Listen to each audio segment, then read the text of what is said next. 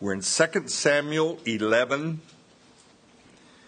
Uh, a couple of weeks ago, we looked at Mephibosheth and how he was grateful to David for his kindness to him. David sought out Jonathan's sons, see if there was anyone still alive in Jonathan's family, that he may honor them because of his great relationship with Jonathan. And Mephibosheth was the only son that was still alive. And he was granted to eat at the king's table as royalty for all his days remaining. And Mephibosheth, he humbly accepted David's kindness and honoring of him. And when we look at people like Mephibosheth, I discovered I'm a better giver than I am a receiver. I don't know how to act when people bless me with good things or gifts or whatever. And I'm learning to say thank you instead of, oh, no, you shouldn't have done it. Well, they wanted to do it. Let them do it. uh, I'm trying to be gracious when I receive help or kindness from people. I notice when my children or grandchildren say thank you. As parents, we notice that kind of thing. I'm trying desperately to implement you're welcome instead of, eh, it was nothing. No, you're welcome. I notice little common courtesies from waitresses or waiters. Putting courtesies into practice helps us. It helps us to be grateful. It helps us to notice when others are kind towards us. But Hanun, the Amorite, Ammonite, I should say, king that we looked at last week, he was rude.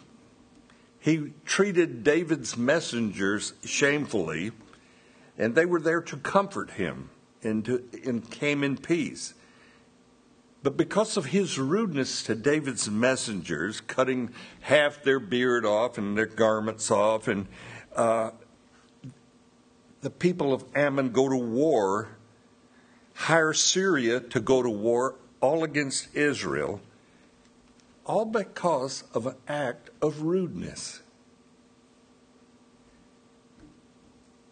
And Ammon and the Syrians suffered a great defeat, many lives lost, because their king was rude. Our station in life, our plight, can be determined by our attitude towards those that we're kind to. We're to be kind to all people, even those that we don't necessarily get along with all that well. But Hanun was a proud, arrogant king, and he suffered greatly, he and his people, because he was too proud to be thankful. Mephibosheth was lame in the feet, he couldn't walk, and he was lowly, but he gladly accepted David's hospitality and he enjoyed the great blessings of eating at the king's table each and every day. And I say all this to point out we as Christians should be known for our kindness to all people we encounter. But the lame and the lowly are the ones that are most likely to receive and appreciate our gracious deeds. So, what does that say to us? Do not fall into the attitude of helping those who help me. you know, uh, we can sometimes consider that when we want to help somebody. Well, what will I get in return? Try to avoid that attitude. But we looked at David's kindness. And he had a trait of kindness. He wouldn't even come against Saul, who pursued him. And it caused God to say of David, He's a man after my own heart. But this morning we're going to look at David's greatest sin. And he committed this after consolidating his power, after being very popular with the people. David sins. 2 Samuel 11, we find David, he's about 50 years old. He's been king for probably 15 to 20 years, and he's a popular king. The people love him. So let's read 2 Samuel 11, 1 through 15. It happened in the spring of the year, at the time when kings go out to battle, that David sent Joab and his servants with him and all of Israel, and they destroyed the people of Ammon and besieged Rabbah but David remained at Jerusalem. Then it happened one evening that David arose from his bed, walked on the roof of the king's house, and from the roof he saw a beautiful woman bathing. And the woman was very beautiful to behold. So David sent and inquired about the woman.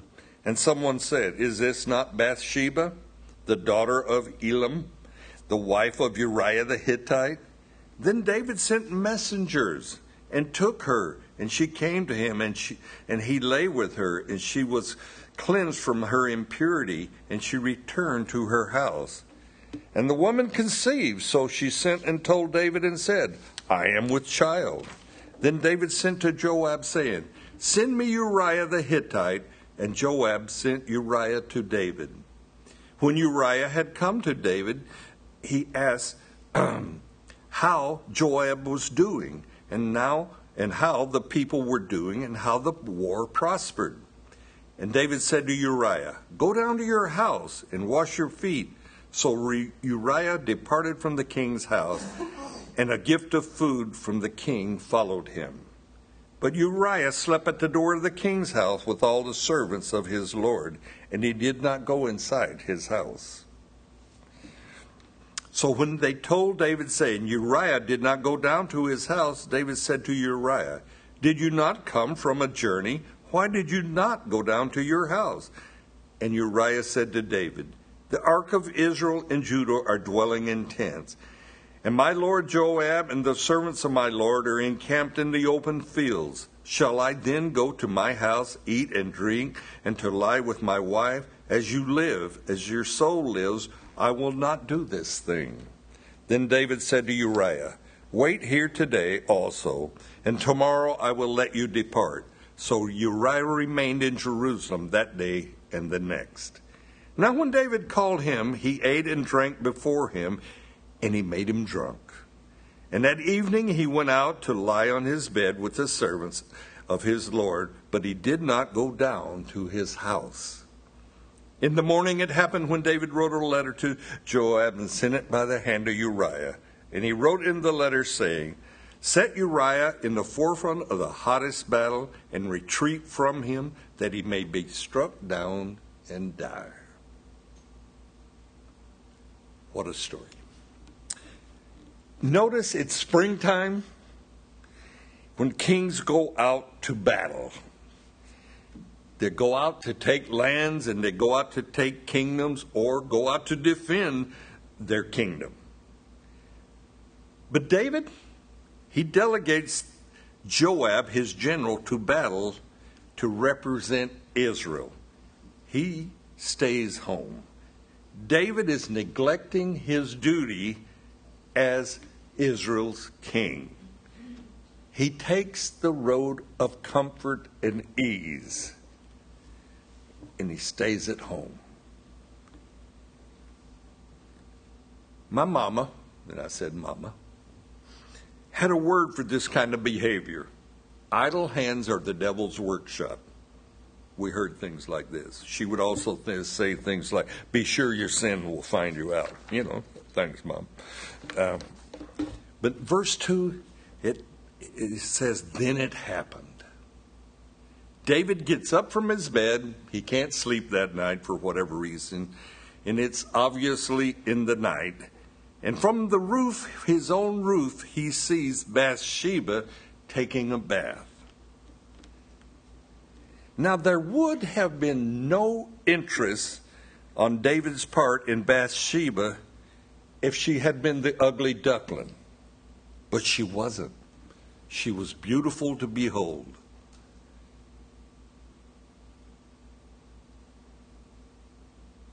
Her position, her station in life, she was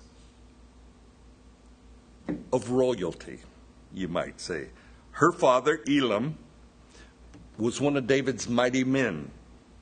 Her grandfather was Ahithophel, one of David's chief counselors. So she had royal bloodlines.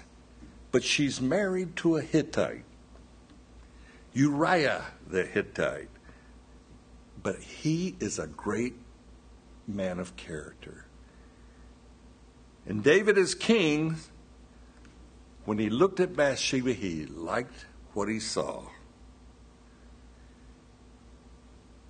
As a rule, men are enticed, we're excited by what we see in the physical.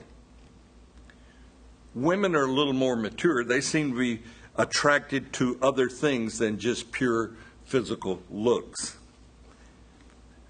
But Bathsheba, she must be flattered by the fact that Israel's popular king is attracted to her. We will look into that attraction in a few moments. But David, he seduces Bathsheba, and we don't read of any resistance by Bathsheba on her part. It almost appears she is available for adultery. Scripture is silent on this and about her motives. And but I'm not the first one having read many people's comments on this. I'm not the first one to suspect her motives. Some time has gone by, and Bathsheba sends word to David I'm with child, I'm pregnant.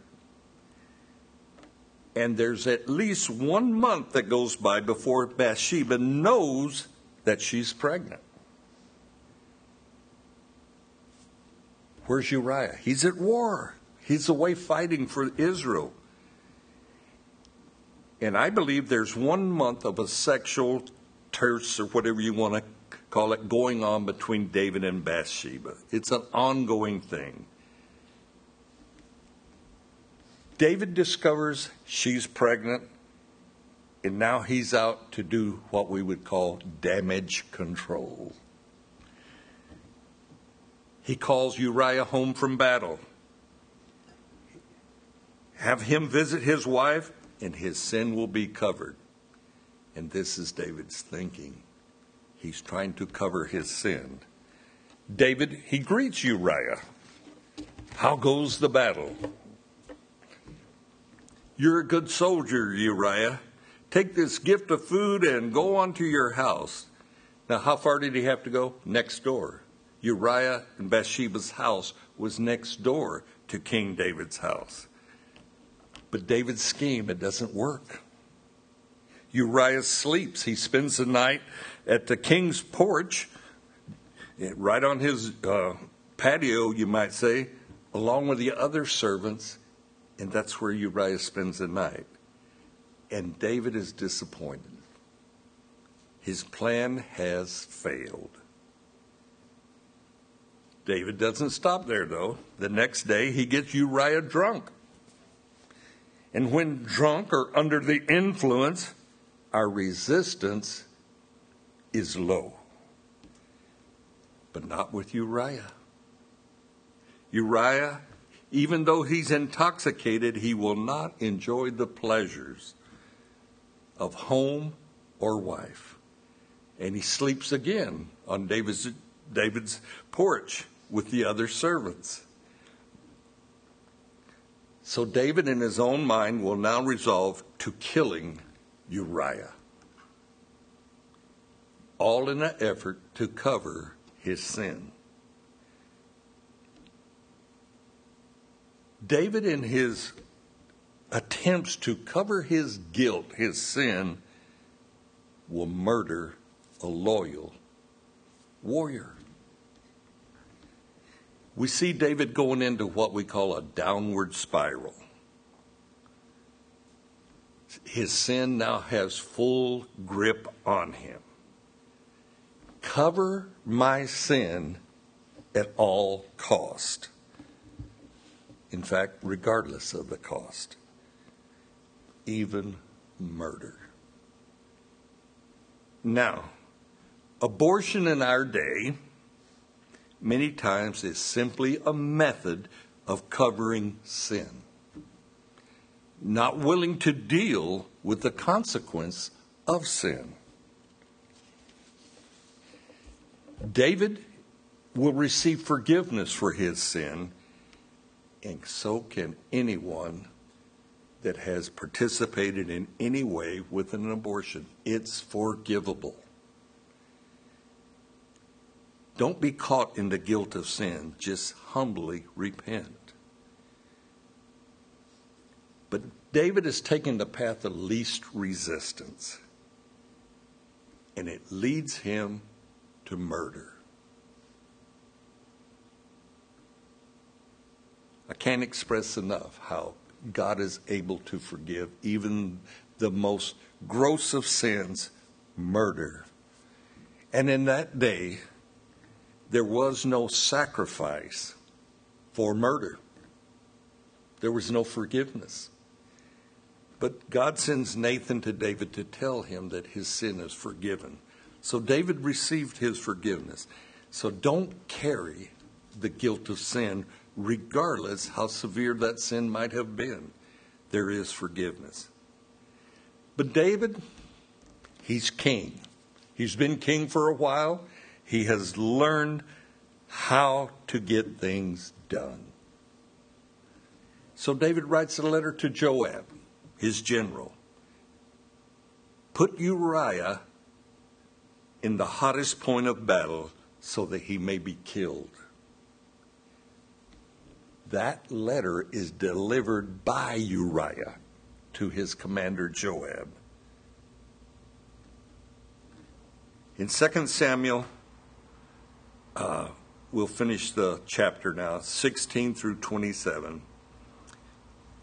So it was while Joab besieged the city that he assigned Uriah to the place where he knew there were valiant men.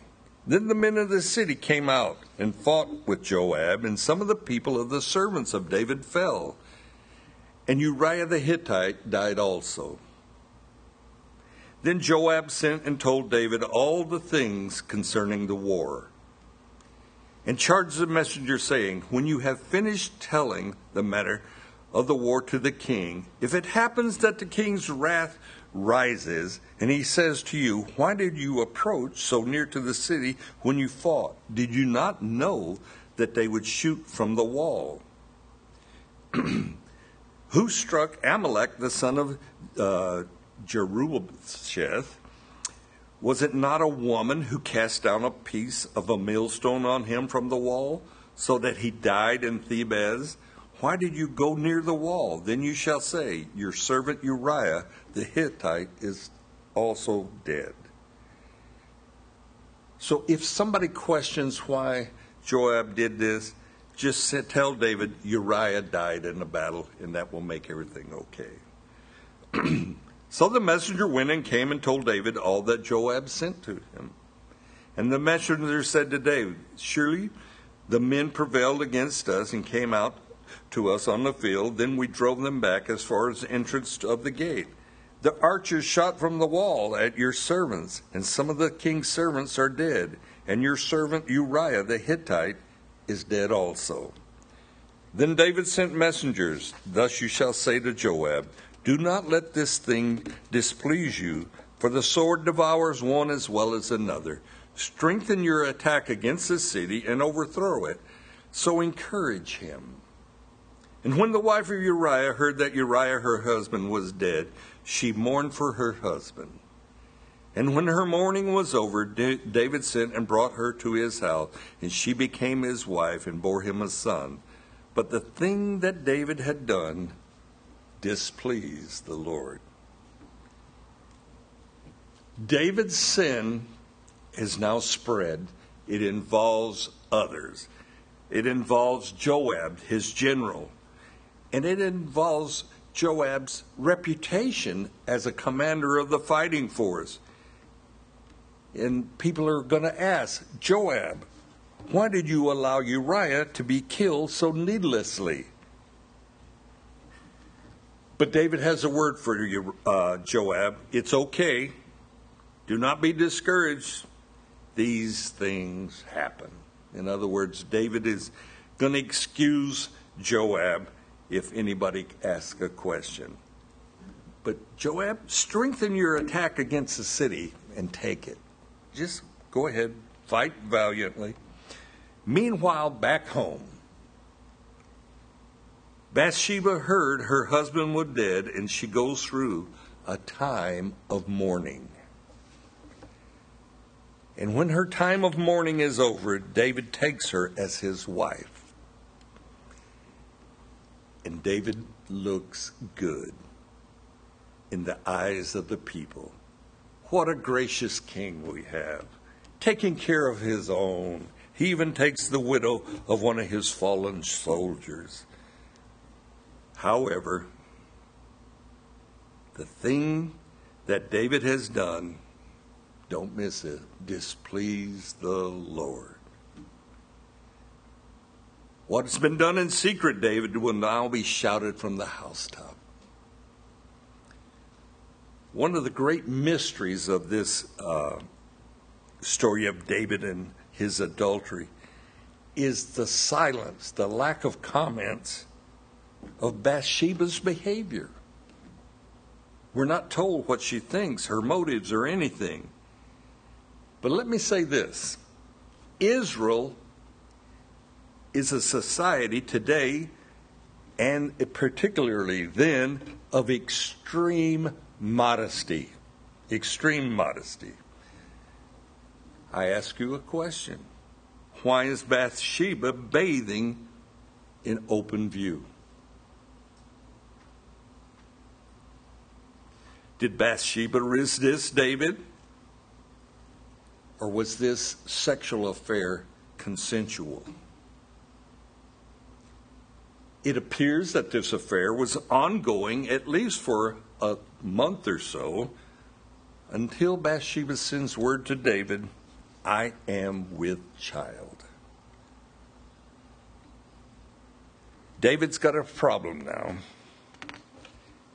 And he sends for Uriah to come back to Jerusalem to the king's house. But Uriah sleeps at the door. He doesn't go into to his own home. He sleeps there with David's servants. But who lives next door?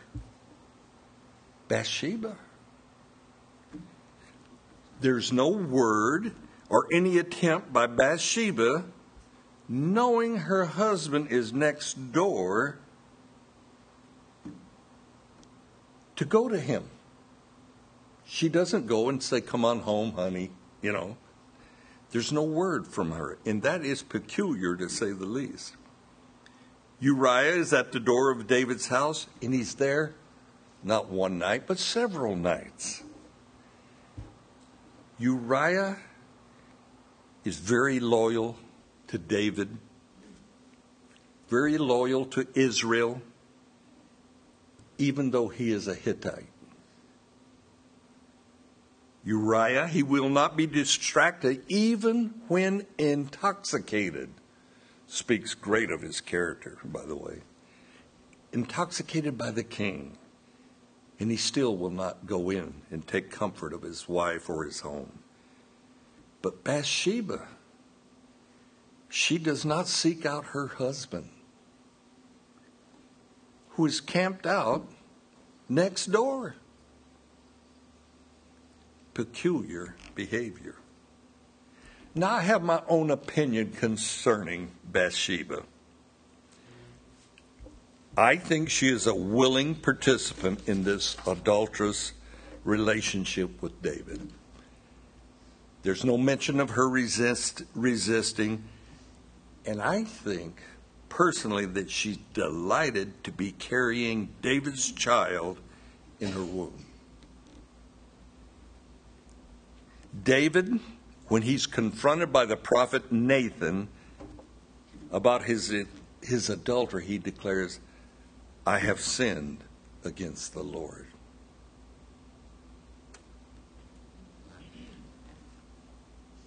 And we'll get into that next week. But David, a man after God's own heart, he has spiraled down completely into the depths of sin, even murder.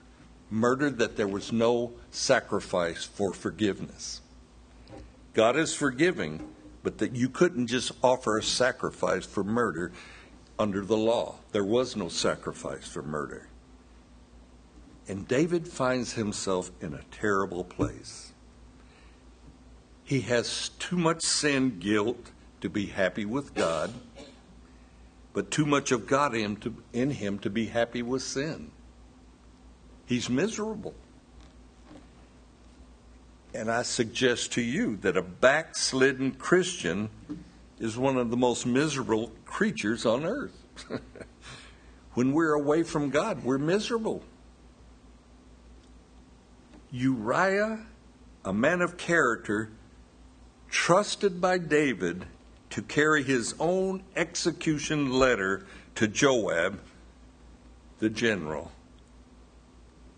And David knows that Uriah will dare not open that letter and read its contents. He delivers it to Joab.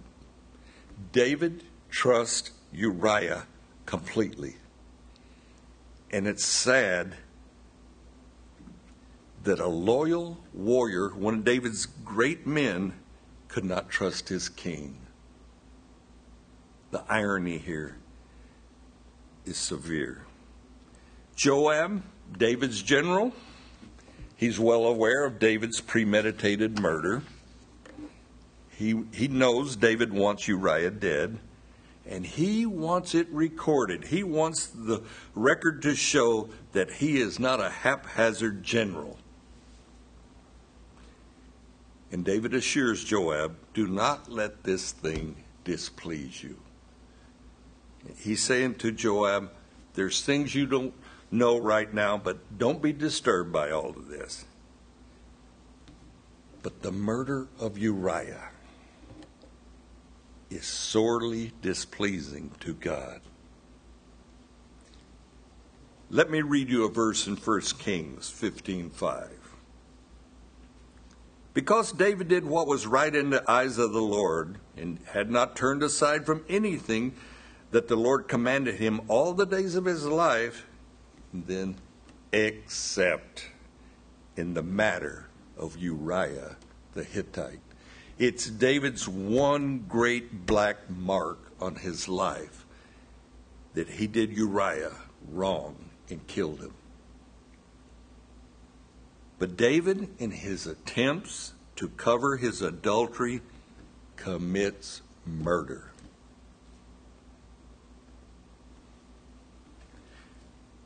Sin is pleasurable,